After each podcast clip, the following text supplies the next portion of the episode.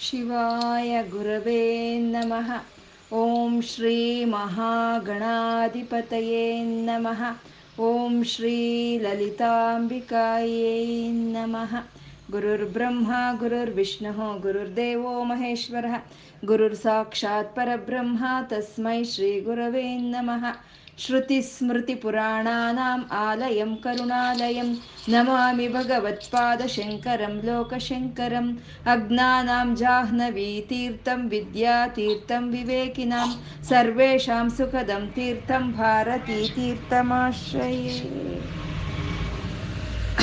ಪರಮ ಶಿವನು ದೇವದೇವನು ಸ್ವಯಂ ಪ್ರಕಾಶಕನು ಆದಂಥ ಶಿವನು ತನ್ನ ಶಕ್ತಿ ಜೊತೆ ಸೇರಿದ್ರೆ ಮಾತ್ರ ತನ್ನ ಕೆಲಸಗಳನ್ನ ತಾನು ಮಾಡೋದಕ್ಕೆ ಪ್ರಭಾವಿತನಾಗ್ತಾನೆ ಹಾಗಿಲ್ಲ ಅಂದರೆ ಅವನಲ್ಲಿ ಸ್ಪಂದನೆಯೂ ಇರೋದಿಲ್ಲ.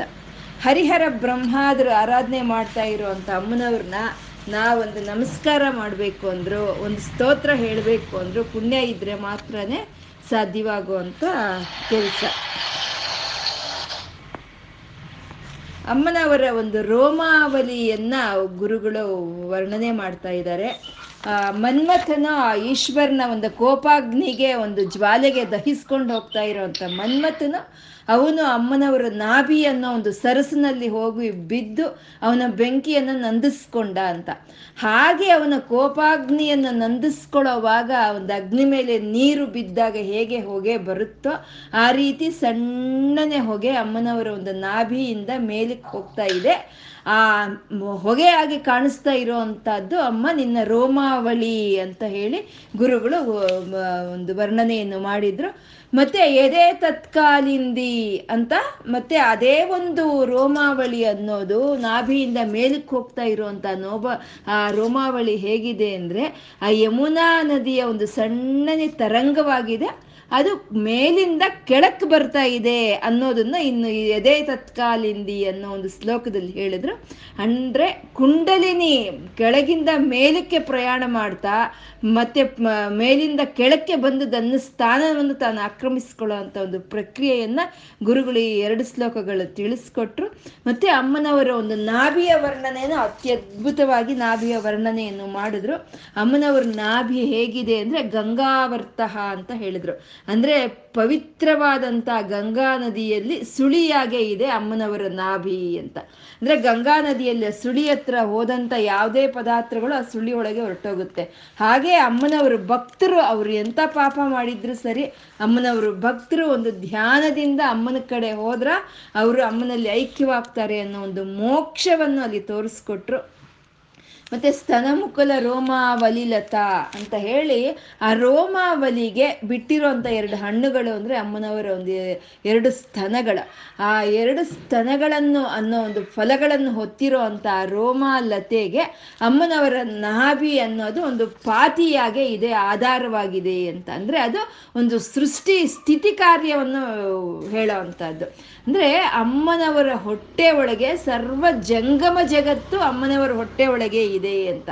ಅಂದರೆ ಜಂಗಮ ಜಗತ್ತು ಅಂತಂದರೆ ಚಲನವಾಗುವಂಥ ಎಲ್ಲ ಪ್ರಾಣಿಗಳಿಗೂ ಅಮ್ಮನವರ ಒಂದು ನಾಭಿ ಒಳಗ, ಒಳಗಡೆ ಒಂದು ಸ್ಥಾನವೇ ಅದಕ್ಕೆ ಆಧಾರವ ಸ್ಥಾನವಾಗಿದೆ ಅಂತ. ಅಂದರೆ ಆ ಜಂಗಮ ಜಗತ್ತಕ್ಕೆಲ್ಲನೂ ಅಮ್ಮನವರು ಸ್ಥಾವರವಾಗಿ, ಅಂದರೆ ಕದಲ್ದಲೆ ತಾನು ಆಧಾರವಾಗಿ ಇದ್ದಾಳೆ ಅಮ್ಮ ಅಂತ.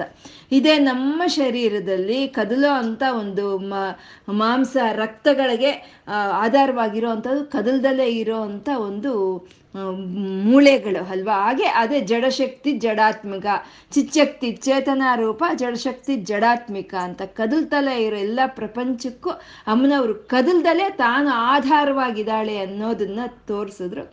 ಮತ್ತೆ ಆ ಎಲ್ಲ ಜಗತ್ತಿಗೂ ಆ ಅನ್ನವನ್ನು ಕೊಡ್ತಾ ಇರೋ ಅಂತ ಒಂದು ಆ ಸಂಕೇತವನ್ನ ರೋಮಾವಳಿಲತಿ ಆ ರೋಮಾವಳಿಗೆ ಬಿಟ್ಟಿರೋ ಅಂತ ಎರಡು ಸ್ಥಾನಗಳು ಅನ್ನೋದನ್ನ ವರ್ಣನೆ ಮಾಡಿದ್ರು. ಮತ್ತೆ ಸಾಮಾನ್ಯ ಜನರಲ್ಲಿ ಆ ಒಂದು ಕಾಮದ ಒಂದು ಕೋರಿಕೆಯನ್ನು ಕಲಗಿಸ್ತಾ ಇರೋ ಅಂತ ಮನ್ಮಥ ರತಿದೇವಿಗೆ ಒಂದು ಆಧಾರವಾಗಿದೆ ನಿನ್ನ ನಾಭಿ ಅಂತ ಹೇಳೋದ್ರಲ್ಲಿ ಸೃಷ್ಟಿ ಕಾರ್ಯವನ್ನು ತೋರಿಸಿದ್ರು.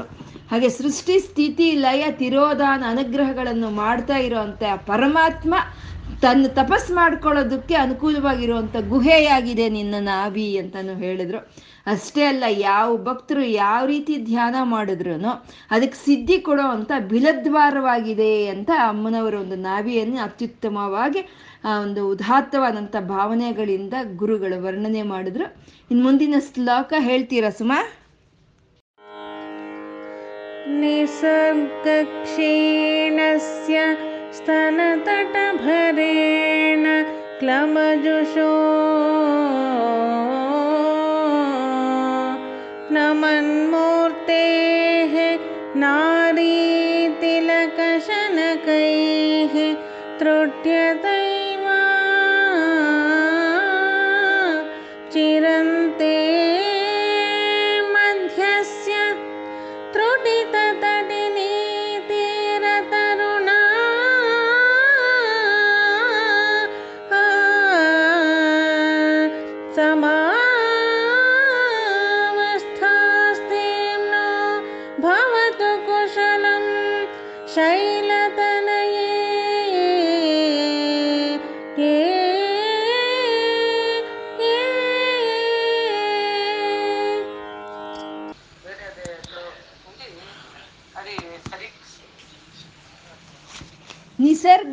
ಕ್ಷೀಣಸ್ಯ ಸ್ತನಟ ಸ್ತನತಟ ಬರೇಣ ಕ್ಲಮಜುಷೋ ನಮನ್ಮೂರ್ತೆ ನಾರೀ ತಿಲಕ ಶನಕೈ ತೃಟ್ಯತ ಇವ.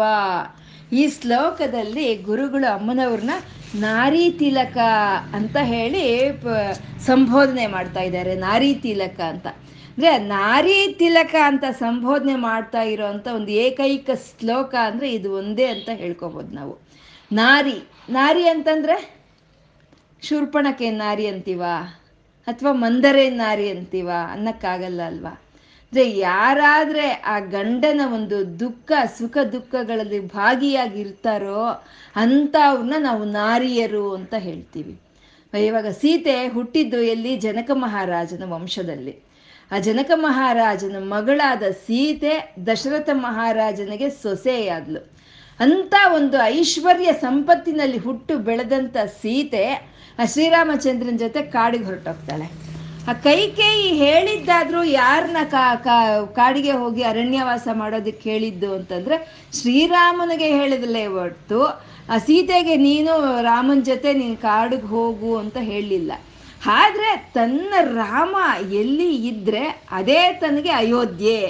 ರಾಮ ಇಲ್ದಲೇ ಇರೋಂಥ ಒಂದು ಸ್ಥಳ ತನಗೆ ಅದೇ ಅದ ಅರಣ್ಯವಾಸ ಅಂತ ಹೇಳಿ ಆ ಶ್ರೀರಾಮನ ಜೊತೆ ತನ್ನ ಒಂದು ಹೆಂಗಸರಿಗೆ ಸ್ವಾಭಾವಿಕವಾಗಿ ಇರೋವಂಥ ವಸ್ತ್ರಗಳು, ಆ ಆಭರಣಗಳ ಮೇಲೆ ಒಂದು ಮೋಹವನ್ನು ಬಿಟ್ಟು ತಾನು ಒಂದು ನಾರಿಯ ನಾರಿ ನಾರು ವಸ್ತ್ರಗಳನ್ನು ಹುಟ್ಕೊಂಡು ಆ ಶ್ರೀರಾಮನ ಜೊತೆ ಅಯೋಧ್ಯೆಗೆ ಹೊರಟೋಗ್ತಾಳೆ. ಅವನು ದುಃಖದಲ್ಲಿ ತಾನು ಭಾಗಿಯಾಗ್ತಾಳೆ. ಮತ್ತೆ ಈ ಶಚಿ ಇಂದ್ರ ಅಂತಂದ್ರೆ ಆ ಶಚಿ ದೇವಿಯ ಒಂದು ಗುಣದಲ್ಲಾಗ್ಬೋದು, ಒಂದು ಬುದ್ಧಿಯಲ್ಲಿ ಆಗ್ಬೋದು, ಯಾವುದ್ರಲ್ಲಿ ಇಂದ್ರನ ಸರಿಸಮಾನವಲ್ವೇ ಅಲ್ವಾ?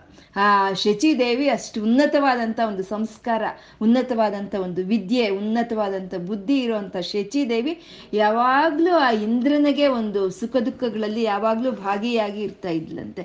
ನಾವ್ ಅನ್ಕೊಳ್ತೀವಿ, ಏನು ಇಂದ್ರ ಇಂದ್ರ ಪದವಿ ಅಂತ, ಇಂದ್ರ ಪದವಿ ಅನ್ನೋದು ಅದೇ ಇದೆ ಹೂವಿನ ಹಾಸಿಗೆ ಅಲ್ಲ ಅದು ಅದು ಮುಳ್ಳಿನ ಕಿರೀಟವೇ ಅದು. ಎಂಥ ಕಷ್ಟಗಳು ಬಂದರೂ ಆ ದೇವಿ ಆ ಇಂದ್ರನ ಜೊತೆಯೇ ಇರ್ತಾ ಇದ್ಲಂತೆ. ಮತ್ತೆ ಈ ಅರುಂಧತಿ ವಸಿಷ್ಠರು, ಆ ವಸಿಷ್ಠ ಅರುಂಧತಿ ಅವರ ನೂರು ಜನ ಮಕ್ಕಳು ಒಂದೇ ಸಲಿ ಒಂದು ಮೃತವಾಗಿ ಹೋಗ್ತಾರೆ. ಆವಾಗ ಆ ಕಷ್ಟವನ್ನು ತಡೆಯೋಕ್ಕಾಗೋದಿಲ್ಲ ವಸಿಷ್ಠರಿಗೆ. ನೂರು ಜನ ಮಕ್ಕಳು ಒಂದೇ ಸಲಿ ಹೋಗ್ಬಿಟ್ರೆ ಆ ತಾಯಿಗೆ ಎಂಥ ಗರ್ಭಶೋಕ ಇರುತ್ತೆ ಅಲ್ವಾ? ಆದರೆ ಆ ವಸಿಷ್ಠರು ಆ ಅರುಂಧತಿಯ ಒಂದು ದುಃಖವನ್ನು ಸಂತೈಸೆಯುವಂಥ ಪ್ರಯತ್ನ ಯಾವುದು ಮಾಡೋಕ್ಕೆ ಅವ್ರ ಕೈ, ಅವ್ರ ಕೈಯಲ್ಲಿ ಆಗೋದಿಲ್ಲ. ಸ್ವತಃ ಅವ್ರನ್ನ ಅವರೇ ನಿಭಾಯಿಸ್ಕೊಳಕ್ಕಾಗ್ದರೆ ಏನು ಮಾಡ್ತಾರೆ, ಒಂದು ಬೆಟ್ಟವನ್ನು ಹತ್ತಾರೆ ಹತ್ತಿ ನಾನು ಇಲ್ಲಿಂದ ಬಿದ್ದು ಆತ್ಮಹತ್ಯೆ ಮಾಡ್ಕೊಳ್ತೀನಿ ಅಂತ. ಆವಾಗ ಅರುಂಧತಿ ತನ್ನ ಒಂದು ಕಷ್ಟವನ್ನ, ತನ್ನ ಒಂದು ದುಃಖವನ್ನ ಪಕ್ಕಕ್ಕಿಟ್ಟು ಆ ವಸಿಷ್ಠರನ್ನ ಬುದ್ಧಿ ಹೇಳಿ ನಾವು ಎಲ್ಲ ಜನಗಳಿಗಾಗಿ ನಾವು ಬಾಳ್ಬೇಕಾಗಿದೆ ಹಾಗೆ ಅಂತ ಹೇಳಿ ಕರ್ಕೊಂಡು ಬರ್ತಾಳೆ. ಹಾಗೆ ಗಂಡನ ಒಂದು ಕಷ್ಟ ಸುಖಗಳಲ್ಲಿ ಯಾರಾದ್ರೆ ಭಾಗಿಯಾಗಿರ್ತಾರೋ ಅಂತ ಅವ್ರನ್ನ ನಾರಿಯರು ಅಂತ ಹೇಳ್ತಾರೆ. ಅಂದ್ರೆ ಪತಿವ್ರತೆಯರು ಅಂತ. ಅಂತ ಪತಿವ್ರತೆಯರಿಗೂ ತಿಲಕಪ್ರಾಯವಾಗಿರೋಂಥ ಅಮ್ಮ ನಾರಿ ತಿಲಕ ಅಂತ ಇಲ್ಲಿ ಸಂಬೋಧನೆ ಮಾಡ್ತಾ ಇದ್ದಾರೆ. ಅಂದ್ರೆ ಈ ನಮಗೆ ವದನ ಸೌಂದರ್ಯಕ್ಕೆ ಈ ತಿಲಕ ಒಂದು ಎಷ್ಟು ಮುಖ್ಯವಾಗಿರುತ್ತೆ ಇರುತ್ತೋ ತಿಲಕ ಅನ್ನೋದು ಹಾಗೆ ಪತಿವ್ರತೆಯಲ್ಲಿ ಶಿರೋಮಣಿಯಾಗಿ ಪತಿವ್ರತೆಯಲ್ಲಿ ಪತಿವ್ರತೆಯಾಗಿ ಅಮ್ಮ ನಾರಿ ತಿಲಕ ಅಂತ ಇಲ್ಲಿ ಸಂಬೋಧನೆ ಮಾಡಿದ್ರು ಗುರುಗಳಲ್ಲಿ. ಅಂದ್ರೆ ನಾರಿ ತಿಲಕ ಅಂತ ಸಂಬೋಧನೆ ಮಾಡಿದ್ರೆ ಅಲ್ಲಿ ಅಮ್ಮ ಒಂದು ಸದಾಶಿವನ ಪತಿವ್ರತೆ ಅಂತ. ಅಂದ್ರೆ ಅಮ್ಮನವರ ಒಂದು ಸೌಂದರ್ಯ ಅನ್ನೋದು ಆ ಸದಾಶಿವನಿಗೆ ಮಾತ್ರನೇ ಅದು ಅದು ತಿಳಿಯುತ್ತೆ ಅನ್ನಿರಕ್ಕೆ ತಿಳಿಯಲ್ಲ ಅನ್ನೋ ಒಂದು ಭಾವನೆ. ಅಂದ್ರೆ ಅಮ್ಮನವರ ಒಂದು ಸೌಂದರ್ಯವನ್ನ ನಾವು ಚೆನ್ನಾಗಿ ಅರ್ಥ ಮಾಡ್ಕೋಬೇಕು ಅಂತಂದ್ರೆ ನಾವು ಐಶ್ವರ್ಯನ ಜೊತೆ ತಾದಾಪ್ಯವನ್ನು ಹೊಂದಿರಬೇಕು. ಅವು ಶಿವೋಹಂ, ಸೋಹಂ ಅನ್ನೋ ಒಂದು ಭಾವನೆ ನಮ್ಮಲ್ಲಿ ಇರಬೇಕು. ಅಹಂ ಬ್ರಹ್ಮಾಸ್ಮಿ, ಪರಮಾತ್ಮ, ನೀನೇ ನನ್ನ ಒಂದು ಅಹಮ್ಮಾಗಿ ಇಲ್ಲಿದೆಯಾ ಅಂತ ನಾವು ತಿಳ್ಕೊಂಡಾಗ ಮಾತ್ರನೇ ಅಮ್ಮನವರ ಒಂದು ಸೌಂದರ್ಯ ಅನ್ನೋದು ಅದು ಅರ್ಥ ಆಗುತ್ತೆ. ಹಾಗೆ ತಿಳ್ಕೊಳ್ಳೋರ್ಗೆ ಮಾತ್ರನೇ ಅಮ್ಮನವರ ಸೌಂದರ್ಯ ಮೀಸಲು ಅಂತ ಹೇಳೋದಕ್ಕೆ ಗುರುಗಳು ನಾರೀ ತಿಲಕ ಅನ್ನೋ ಒಂದು ಸಂಬೋಧನೆಯನ್ನೇ ಈ ಶ್ಲೋಕದಲ್ಲಿ ತರ್ತಾ ಇದ್ದಾರೆ, ನಾರೀ ತಿಲಕ ಅಂತ.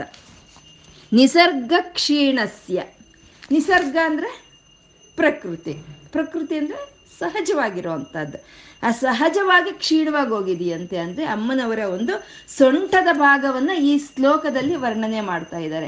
ಅಮ್ಮನ ಸೊಂಟ ಹೇಗಿದೆ? ಅಮ್ಮನವರ ಸೊಂಟ ಅಂದ್ರೆ ಒಂದು ಸಹಜವಾಗಿ ಒಂದು ಕೃಷಿಯಾಗಿ ಹೋಗಿದೆ. ಪರೀಕ್ಷೀಣ ಮಧ್ಯೆ ಅಂತ ಹೇಳ್ಕೊಂಡಿದೀವಲ್ಲ ಒಂದು ಕ್ಷೀಣಿಸಿ ಹೋಗಿದೆಯಂತೆ, ನಶಿಸಿ ಹೋಗಿದೆಯಂತೆ ಕಾಣಿಸ್ದಲೇ ಇರುವಷ್ಟು ಕ್ಷೀಣವಾಗಿದೆಯಂತೆ. ಅದು ಸ್ತನತಟ ಭರೇಣ ಕ್ಲಮಜುಷೋ, ಅಂದ್ರೆ ಸಮಸ್ತ ಪ್ರಾಣಿ ಕೋಟಿಗೂ ಆಹಾರವನ್ನು ತುಂಬಿಸ್ತಾ ಇರುವಂತ ಸ್ತನಗಳ ಭಾರದಿಂದ ಅಮ್ಮನವರ ಒಂದು ಸೊಂಟ ಅನ್ನೋದು ಕೃಷಿಸಿ ಹೋಗಿದೆಯಂತೆ ಅದು ಕೃಷಿಸಿ ಹೋಗಿದೆ. ಅದು ಸಹಜವಾಗಿ ಆ ಹೆಣ್ಣು ಮಕ್ಕಳಲ್ಲಿ ಸಹಜವಾಗಿ ಸೊಂಟ ಅನ್ನೋದು ಸಣ್ಣದಾಗೇ ಇರುತ್ತೆ. ಅಂದರೆ ನಾವು ಅನ್ಕೋಬೋದು, ಏನು ನಮ್ಮ ಸೊಂಟ ಏನು ಸೊಂಟದಾಗಿ, ಸಣ್ಣದಾಗಿದೆಯಾ ಅಂತ ಅನ್ಕೋಬೋದು. ಅಂದರೆ ನಮ್ಮ ಶರೀರ ಆಕೃತಿಯಾಗೆ ಹೋಲಿಸಿದ್ರೆ ನಮ್ಮ ಸೊಂಟ ಯಾವಾಗಲೂ ಸಣ್ಣದಾಗೆ ಇರುತ್ತೆ, ನಮ್ಮ ಆಕೃತಿಗೆ ತಕ್ಕಂತೆ ಇರುತ್ತೆ ಹಾಗೆ. ಅದು ನಿಸರ್ಗ, ಪ್ರಕೃತಿವಾಗಿ ಒಂದು ಸಹಜವಾಗಿ ಹಾಗೆ ಆ ಸೊಂಟ ಅನ್ನೋದು ಸಣ್ಣದಾಗಿರುತ್ತೆ. ಒಬ್ಬ ತೋಟಮಾಲಿ, ಅವನಿಗೆ ಹೂವುಗಳು ಅಂದರೆ ವಿಪರೀತವಾದಂಥ ಹುಚ್ಚು.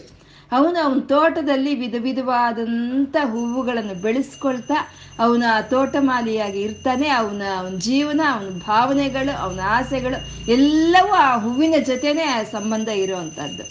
ಒಂದು ದಿನ ಒಂದು ಸುಂದರವಾದಂಥ ಒಂದು ಹುಡುಗಿಯ ಹೂಗಳನ್ನು ಕುಯ್ಕೊಳ್ಳೋದಕ್ಕೆ ಅಂತ ಅವನ ಹೂವಿನ ತೋಟದೊಳಗೆ ಬರ್ತಾಳೆ. ಬರ್ದ, ಬಂದಾಗ ಅಥವಾ ಅವನು ಅವನು, ಅವ್ನು ಅನ್ಕೊಳ್ತಾನೆ, ಆ ಹೂ ತೋಟಗಾರ ಅನ್ಕೊಳ್ತಾನೆ, ಈ ಹುಡುಗಿ ಎಷ್ಟು ಚೆನ್ನಾಗಿದ್ದಾಳೆ, ಈ ಹುಡುಗಿ ಮುಖ ತಾವರೆಯ ಹೂವು ಆಗಿ ಇದೆ ಅಂತ ಅನ್ಕೊಳ್ತಾನೆ. ಅರೆ, ಕಣ್ಣುಗಳು ಕನ್ನೈದಿಲೆಯಾಗಿ ಇದೆ. ಆ ಮೂಗು ನೋಡಿದ್ರೆ ಸಂಪಿಗೆ ಹಾಗೆ ಇದೆ. ಆ ತುಟಿಗಳ ಒಂದು ಬಣ್ಣವ, ಜಪಾಪುಷ್ಪದ ಬಣ್ಣವಾಗಿ ಇದೆ. ಇನ್ನು ಉಗುರು ನೋಡಿದ್ರೆ ಅದು ಇದು ಇರುತ್ತಲ್ವ, ಅದೇನಂತಾರೆ? ಒಂದು ಹೂವು, ಕೇದ್ರೆ ಹೂವು ಅಂತಾರಲ್ವ? ಆ ರೀತಿ ಇದೆ ಎಲ್ಲ ಈ ಹೂವಿನ ಹಾಗೆ ಸೌಂದರ್ಯವಾಗಿರುವಂಥ ಈ ಹೆಣ್ಣು ಈ ಹೂಗಳಿಗಾಗಿ ಬಂದು ಇಲ್ಲಿ ತಾಪತ್ರಯ ಪಡ್ತಾ ಇದ್ದಾಳಲ್ವಾ? ಈ ಹೂವಿನ ಹಾಗೆ ಸುಕುಮಾರವಾಗಿ ಇರೋ ಈ ಹೆಣ್ಣು ಆ ಹೂವುಗಳಿಗಾಗಿ ತಾಪತ್ರಯ ಪಡ್ತಾ ಇರೋದಕ್ಕೆ ಆ ಕಷ್ಟಕ್ಕೆ ಇವಳು ಸೊಂಟ ಅನ್ನೋದು ಕ್ಷೀಣವಾಗಿ ಹೋಗಿದೆ. ಆ ಸೊಂಟ ಅನ್ನೋದು ಕಾಣಿಸ್ತಾ ಇಲ್ಲ ಅಂತ ಅವನು ಅನ್ಕೊಳ್ತಾನಂತೆ. ಅಂದರೆ ಅದು ಸಹಜವಾಗಿ ಆ ಸೊಂಟ ಅನ್ನೋದು ಕ್ಷೀಣವಾಗಿ ಹೋಗಿರುತ್ತೆ ಈ ಸತ್ಯಭಾಮೆಗೆ ಸಖಿಯರು ಎಲ್ಲ ಅಲಂಕಾರವನ್ನು ಮಾಡಬೇಕಾದ್ರೆ, ಎಲ್ಲ ಆಭರಣಗಳನ್ನು ಹಾಕಬೇಕಾದ್ರೆ, ಆ ಸಖಿ ಎಲ್ಲ ಆಭರಣ, ಆಭರಣಗಳನ್ನು ಅಲಂಕರಿಸಿ ಸತ್ಯಭಾಮೆಗೆ. ಯಾವಾಗಲೂ ಆ ಡಾಬ್ ಕೈಯಲ್ಲಿ ಇಟ್ಕೊಂಡು ಸುಮ್ಮನೆ ನೋಡ್ತಾ ನಿಂತಿರ್ತಾ ಇದ್ಲಂತೆ. ಯಾಕೆಂದ್ರೆ ಹಾಕೋಣ ಅಂದ್ರೆ ಆ ಸೊಂಟವೇ ಕಾಣಿಸ್ತಾ ಇರ್ಲಿಲ್ವಂತೆ. ಅಷ್ಟು ಸಣ್ಣದಾಗಿ ಇತ್ತಂತೆ ಆ ಸತ್ಯಭಾಮೆಯ ಒಂದು ಸೊಂಟ. ಅಂದ್ರೆ ಸಾಮಾನ್ಯ ಜನರ ಒಂದು, ಆ ಸೊಂಟ ಅನ್ನೋದು, ಆ ತನುಮಧ್ಯ ಅನ್ನೋದು ಅಷ್ಟು ಒಂದು ಚೆನ್ನಾಗಿದ್ರೆ ಇನ್ನು ಅಮ್ಮನವರು ಅಲೌಕಿಕವಾದಂಥ ಸೌಂದರ್ಯವತಿ, ಅಮ್ಮ, ಅಮ್ಮನವ್ರ ಸೊಂಟ ಹೇಗಿರ್ಬ, ಹೇಗಿರಬೇಕು ಅಂತ, ಹೇಗಿರಬಹುದು ಅಂತಂದರೆ ಅದನ್ನ ಇಲ್ಲಿ ವರ್ಣನೆ ಮಾಡ್ತಾ ಇದ್ದಾರೆ ಗುರುಗಳು. ನಿಸರ್ಗ ಕ್ಷೀಣಸ್ಯ ಸ್ತನತಟ ಭರೇಣ ಕ್ಲಮಜುಷೋ ನಮನ್ಮೂರ್ತೆ ನಾರೀ ತಿಲಕ ಶನಕೈಹಿ.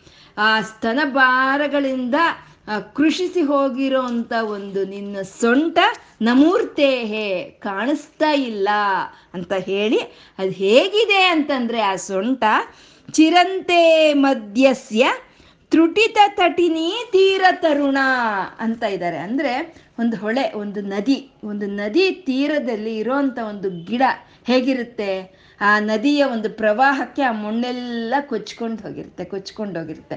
ಆ ಕೊಚ್ಕೊಂಡು ಹೋಗಿ ಹೋಗಿ ಹೋಗಿ ಆ ಗಿಡ ಅನ್ನೋದು ಬಿದ್ದೋಗುತ್ತೇನೋ.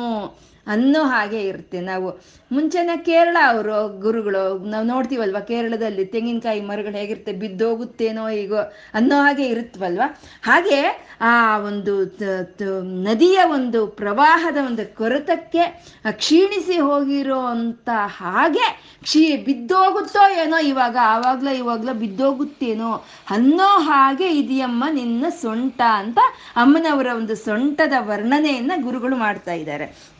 ಸಮಾವಸ್ಥಾಸ್ತೇಮ್ನೋ ಭವತು ಕುಶಲಂ ಶೈಲತನಯೇ ಅಂತ ಇಲ್ಲಿ ಇನ್ನೊಂದು ಸಂಬೋಧನೆಯನ್ನು ತಂದ್ರು. ಶೈಲತನಯೇ ಅಂತಂದ್ರು. ಶೈಲತನಯೇ ಅಂದ್ರೆ ಬೆಟ್ಟದ ಮಗಳು ಅಂತ. ಬೆಟ್ಟದ ಮಗಳು ಅಂದ್ರೆ ಕೈ ಕಾಲು, ಶರೀರ ಎಲ್ಲ ದೃಢಪ್ರಾಯವಾಗಿರುತ್ತೆ, ದೃಢವಾಗಿರುತ್ತೆ ಅಲ್ವಾ? ಅಂದ್ರೆ ಕೈ ಕಾಲು, ಶರೀರ ಎಲ್ಲ ದೃಢವಾಗಿ ಇದ್ರೂ ಸೊಂಟ ಮಾತ್ರ ಕೃಷಿಸಿ ಹೋಗಿದೆ ಅನ್ನೋ ಒಂದು ಭಾವನೆಯಿಂದ ಇಲ್ಲಿ ಶೈಲತನಯೇ ಅಂತ ಹೇಳಿದ್ರು. ಆ ಸೊಂಟ, ಆ ಒಂದು ನದಿಯ ಒಂದು ತೀರದಲ್ಲಿ, ಆ, ಬಿದ್ದೋಗೋಕ್ಕೆ ತಯಾರಾಗಿರೋಂಥ ಮರದ ಹಾಗೆ ಇರೋಂಥ ನಿನ್ನ ಸೊಂಟ ಸಮಾವಸ್ಥಾಸ್ತೇಮ್ನೋ ಭವತು ಕುಶಲಂ ಶೈಲತನೆಯೇ. ಆ ನಿನ್ನ ಸೊಂಟ ಭವತು ಕುಶಲಂ, ಯಾವಾಗ್ಲೂ ಚೆನ್ನಾಗಿರ್ಬೇಕಮ್ಮ ಅಂತ ಇಲ್ಲಿ ಗುರುಗಳು ಕೇಳ್ಕೊಳ್ತಾ ಇದ್ದಾರೆ. ಅಮ್ಮನವರ ಸೊಂಟ ಹೇಗಿದೆ, ಸಣ್ಣದಾಗಿ ಕೃಷಿಸಿ ಹೋಗಿದೆ.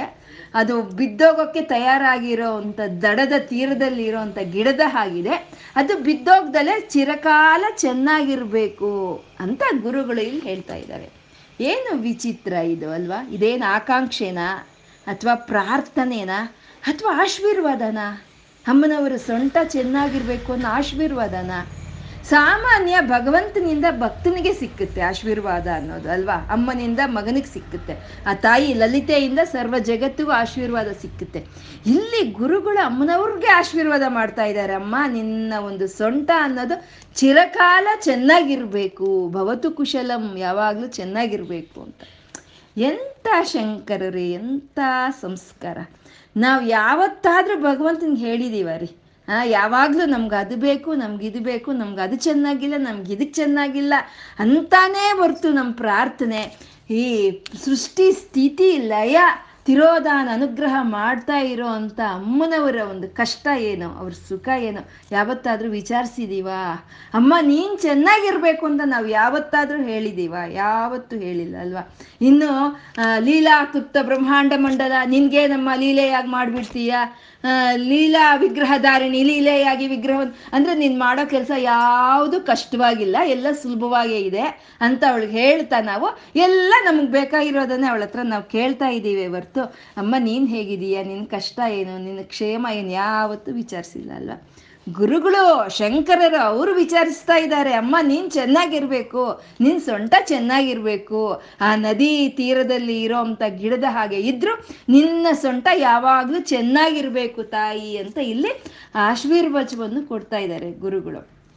ಅಂದ್ರೆ ಅಮ್ಮನವರ ಸೊಂಟ ಚಿರಕಾಲ ಚೆನ್ನಾಗಿರಬೇಕು ಅಂದ್ರೆ ಅಮ್ಮನವರ ಸೊಂಟ ಚೆನ್ನಾಗಿದ್ರೇನೆ ಇಲ್ಲ ಅಂದ್ರೆ ಈ ಜಗತ್ತಿಗೆ ಆಪತ್ತು ಬರುತ್ತೆ ಅಂತ ಹೇಳಿ ಗುರುಗಳು ಅಮ್ಮನವ್ರನ್ನ, ನೀನು ಚೆನ್ನಾಗಿರು ತಾಯಿ ಅಂತ ಆಶೀರ್ವಾದ ಮಾಡ್ತಾ ಇರೋವಂಥ ಒಂದು ಅದ್ಭುತವಾದಂಥ ಒಂದು ಶ್ಲೋಕ ಇದು. ಅಮ್ಮನವರ ಸೊಂಟವನ್ನ ವರ್ಣನೆ ಮಾಡ್ತಾ ಮಾಡ್ತಾನೆ ಅಮ್ಮನವರ ಒಂದು ಕ್ಷೇಮವನ್ನ ಹಾಗೆ ಹಾಗೆ ಇಲ್ಲಿ ಪ್ರಾರ್ಥನೆ ಮಾಡ್ತಾ ಇದ್ದಾರೆ ಗುರುಗಳು.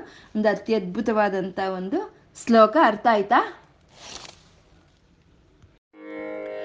कुचो सद्यः स्विद्यत्तटघटितकूर्पासभिदुरौ कषन्तो दोर्मूले कनकक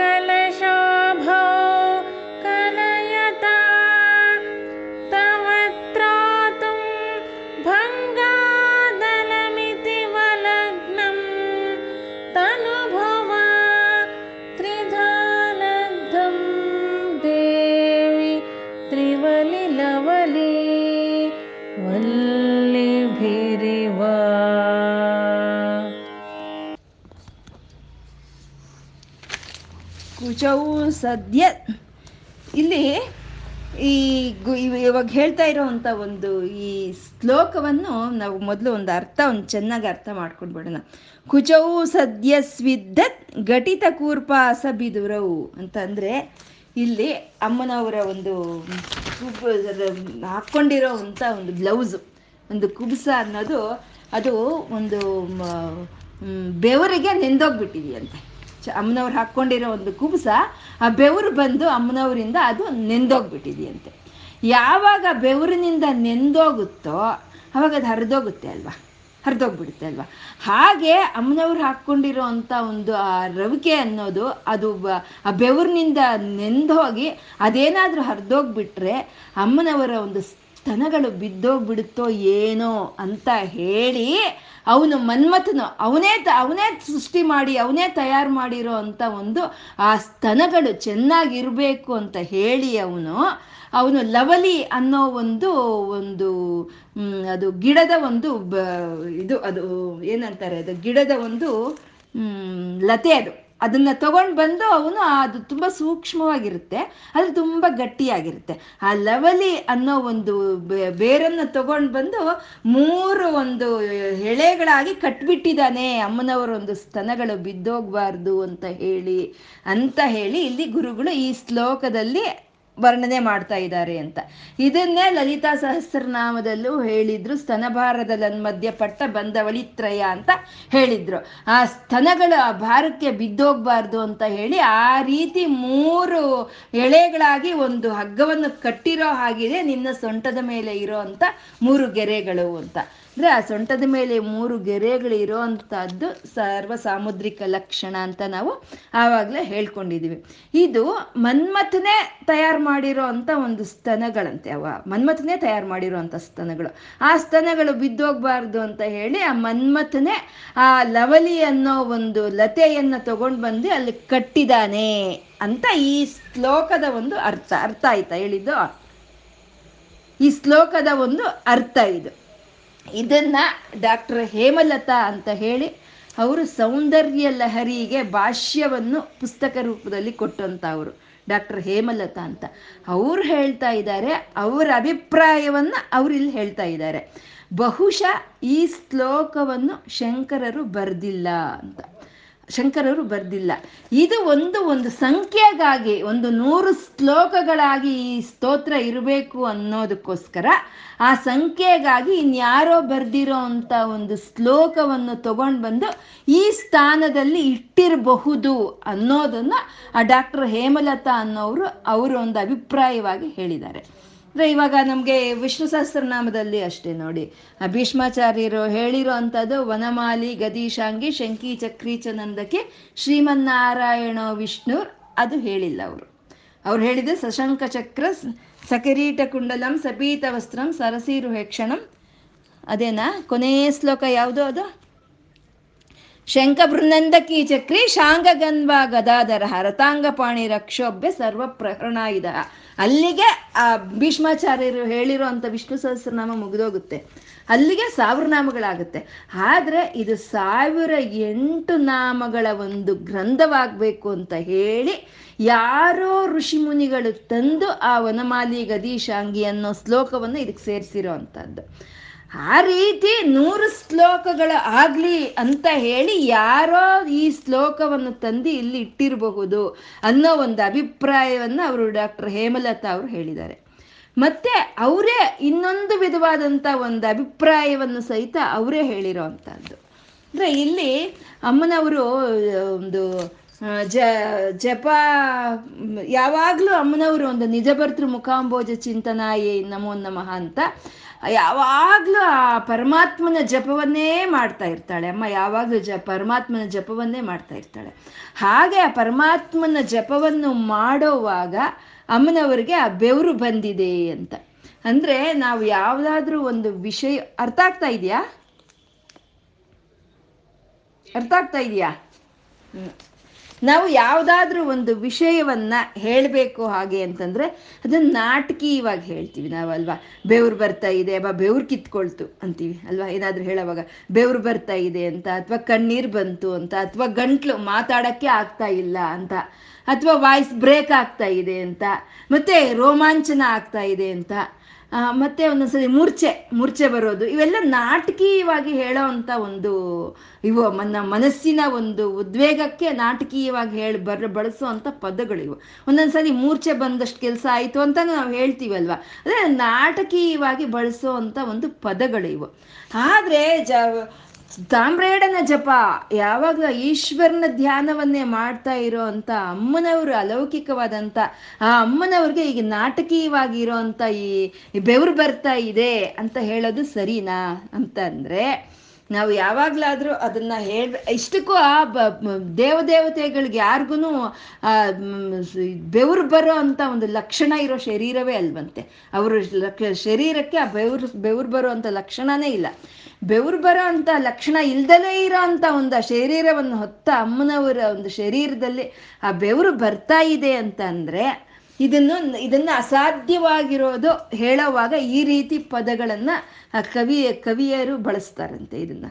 ಇದು ಶ್ರೀಹರ್ಷ ಅಂತ ಹೇಳಿ ಒಬ್ಬ ಸಂಸ್ಕೃತ ಕವಿ, ಕಾಳಿದಾಸರನ್ನ ಮೀರಿಸೋ ಅಂತ ಕವಿ ಶ್ರೀಹರ್ಷ ಅಂತ ಹೇಳಿ. ಅವರು ಯಾವುದೋ ಒಬ್ಬ ರಾಜನ ಒಂದು ಅಪಕೀರ್ತಿಯನ್ನ ಒಂದು ಹೇಳಬೇಕು ಅಂದ್ರೆ ರಾಜ ತುಂಬ ಧರ್ಮಾತ್ಮನಾಗಿರುವಂಥ ರಾಜ. ಯಾವುದು ಒಂದು ಮಚ್ಚೆ ಅಂತ ಇಲ್ಲ. ಬೆ, ಬೆರಳೆಟ್ಟಿ ತೋರಿಸೋ ಅಂಥ ವ್ಯಕ್ತಿತ್ವ ಅಲ್ವೇ ಅಲ್ಲ ರಾಜಂದು. ಅಂಥ ರಾಜನ ಅಪಕೀರ್ತಿಯನ್ನ ಕೀರ್ತಿಸ್ಬೇಕು ಅಂಥ ರಾಜನ ಒಂದು ಅಪಕೀರ್ತಿಯನ್ನ ಹೇಳಬೇಕು ಅಂತಂದ್ರೆ ಅದು ಮೂಕರ ಗುಂಪಂತೆ. ಮೂಕರ ಗುಂಪು ಹೇಳ್ಬೇಕಂತೆ. ಆ ಮೂಕರ ಗುಂಪು ಎಲ್ಲಿ ಕೂತ್ಕೊಂಡು ಹೇಳಬೇಕು ಅಂತಂದ್ರೆ ಹೆಣ್ಣು ಆಮೆ, ಅಂದ್ರೆ ಟಾರ್ಟೈಸ್ ಆ ಹೆಣ್ಣು ಆಮೆಯ ಒಂದು ಹಾಲಿನ ಕೊಳದಲ್ಲಿ ಈ ಮೂಕರ ಗುಂಪು ಕೂತ್ಕೊಂಡು ಅವರು ಅಷ್ಟಸ್ವರಗಳಲ್ಲಿ ಹೇಳಬೇಕಂತೆ. ಆ ರಾಜನ ಒಂದು ಅಪಕೀರ್ತಿಯನ್ನು ಅರ್ಥ ಆಗ್ತಾ ಇದೆಯಾ? ಅಂದ್ರೆ ಮೂಕರ ಗುಂಪು ಅಂತ ಇರುತ್ತಾ? ಆ ಮಾತೇ ಬರಲ್ಲ ಅನ್ನೋರು ಒಬ್ರಿದ್ರೆ ಏನು, ಗುಂಪಾಗಿದ್ರೆ ಏನು? ಆ ಮೂಕರ ಗುಂಪು ಮಾತಾಡಕ್ ಸಾಧ್ಯ ಇಲ್ಲ ಒಂದು, ಅಸಾಧ್ಯವಿಲ್ದದೆ ಇರೋದು. ಮತ್ತೆ ಈ ಹೆಣ್ಣಾಮೆಯ ಹಾಲಿನ ಕೊಳ ಅನ್ನೋದು ಎಲ್ಲಾದ್ರೂ ಇರುತ್ತಾ? ಅದೆಲ್ಲೂ ಇರೋದಕ್ಕೆ ಸಾಧ್ಯ ಇಲ್ಲ. ಮತ್ತೆ ಆ ಕೀರ್ತನೆಗಳನ್ನು, ಸಪ್ತಸ್ವರಗಳಲ್ಲಿ ಹಾಗೆ ಅಲ್ಲ, ಅಷ್ಟಸ್ವರಗಳಲ್ಲೇ ಹಾಗೆ ಕೀರ್ತನೆ ಮಾಡಿದ್ರಂತೆ. ಅಷ್ಟಸ್ವರ ಅನ್ನೋದು ಎಲ್ಲಾದರೂ ಇದೆಯಾ? ಇರೋದೇ ಸಪ್ತಸ್ವರಗಳು. ಅಷ್ಟಸ್ವರ ಅನ್ನೋದು ಎಲ್ಲೂ ಇಲ್ಲ. ಹಾಗೆ ಇಲ್ದಲೇ ಇರೋದ್ರಿಂದ ಅಪಕೀರ್ತಿಯನ್ನ ಕೀರ್ತನೆ ಮಾಡ್ತಾ ಇದ್ದಾರೆ ಅಂತ ಅಂದ್ರೆ, ಆ, ರಾಜನಿಗೆ ಅಪಕೀರ್ತಿ ಇಲ್ಲ ಅಂತ ಹೇಳೋ ಅಂಥದ್ದು. ಅಂದ್ರೆ ಇಲ್ದಲೇ ಇರೋದನ್ನ ಇಲ್ಲ ಅಂತ ಹೇಳೋದಕ್ಕೆ ಈ ರೀತಿ ಒಂದು ಪದಗಳನ್ನು ಬಳಸಿರಬಹುದು ಅಂತ. ಅಂದ್ರೆ ಇಲ್ಲಿ ಮನ್ಮಥನ ಅಮ್ಮನವರ ಒಂದು ಸ್ತನಗಳನ್ನ ಅವನೇ ಸೃಷ್ಟಿ ಮಾಡ್ದ ಅಂತ ಒಂದು ಭಾವನೆಯನ್ನ ಈ ಶ್ಲೋಕದಲ್ಲಿ ಕೊಟ್ಟಿದ್ದಾರೆ. ಅಂದ್ರೆ ಮನ್ಮಥನ ಸ ಅಮ್ಮನವ್ರ ಸ್ತನಗಳನ್ನು ನಿರ್ಮಾಣ ಮಾಡದ್ನ ಅಂತಂದ್ರೆ ಬ್ರಹ್ಮದೇವ್ರಿಗೆ ವಯಸ್ಸಾಗೋಗಿದೆ. ಅಮ್ಮನವರ ಒಂದು ಕಳ, ಒಂದು ಆರ್ಟ್ ಪೀಸ್ ಅಂತೀವಲ್ವಾ ಅಂತ. ಅಂತ ಕಳ, ಕಳಾಖಂಡ ಅಮ್ಮನವ್ರು. ಅಂತ ಕಳಾಖಂಡವನ್ನು ಚಿತ್ರೀಕರಿಸ್ಬೇಕು ಅಂದ್ರೆ ಯವನದಲ್ಲಿ ಇರಬೇಕು, ರಸಿಕರಾಗಿರ್ಬೇಕು, ಒಳ್ಳೆ ಶಕ್ತಿ ಇರೋವಂಥವ್ರಾಗಿರ್ಬೇಕು ಹಾಗಾಗಿ ಮನ್ಮಥನಿಂದ, ವಯಸ್ಸಿನಲ್ಲಿರೋ, ರಸಿಕನಾದ ಮನ್ಮಥಿನಿಂದ ತಯಾರಿಸಲ್ಪಟ್ಟಿರೋ ಅಂತ ಅಮ್ಮನವರ ಸೌಂದರ್ಯ ಇದು ಅಂತ ಹೇಳ್ತಾ ಇದ್ದಾರೆ ಅಂತಂದ್ರೆ ಅದು ಇಲ್ದಲೇ ಇರೋದನ್ನ ಹೇಳೋದಕ್ಕೋಸ್ಕರ ಈ ಪದಗಳನ್ನ ಇಲ್ಲಿ ಬಳಸಿರೋದು ಅಂತ ಇಲ್ಲಿ ಹೇಳ್ತಾ ಇರೋದು. ಯಾಕೆಂದ್ರೆ ಅಮ್ಮನವರ ಸೌಂದರ್ಯ ಅನ್ನೋದು ಅದು ಅಲೌಕಿಕವಾದಂತ ಸೌಂದರ್ಯ ಆಧ್ಯಾತ್ಮಿಕವಾದಂಥ ಸೌಂದರ್ಯ. ಆ ಅಲೌಕಿಕವಾದಂಥ ಸೌಂದರ್ಯ, ಆ ಆಧ್ಯಾತ್ಮಿಕವಾಗಿ ಇರೋವಂಥ ಸೌಂದರ್ಯ ಅನ್ನೋದು ಅದು ಅದಷ್ಟಕ್ಕದೇ ಸ್ವತಃಗ ತಗೊಳುತ್ತೆ ಹೊರ್ತು ಅದನ್ನ ಯಾವ ಮನ್ಮಥನಾಗ್ಲಿ, ಯಾವ ಬ್ರಹ್ಮದೇವರಾಗ್ಲಿ ಮಾಡೋದಕ್ಕೆ ಆಗಲ್ಲ ಅನ್ನೋ ಒಂದು ಭಾವನೆಯನ್ನು ಕೊಡೋದಕ್ಕೋಸ್ಕರ ಈ ಶ್ಲೋಕವನ್ನು ಇಲ್ಲಿ ಬರೆದಿದ್ರೆ ಬರೆದಿರಬಹುದು ಅನ್ನೋ ಒಂದು ಅಭಿಪ್ರಾಯವನ್ನ ಡಾಕ್ಟರ್ ಹೇಮಲತಾ ಅವರು ಹೇಳಿರೋ ಅಂಥದ್ದು. ಅರ್ಥ ಆಯ್ತಾ? ಮುಂದೆ ಹೇಳಿ, ಮುಂದೆ ಶ್ಲೋಕ.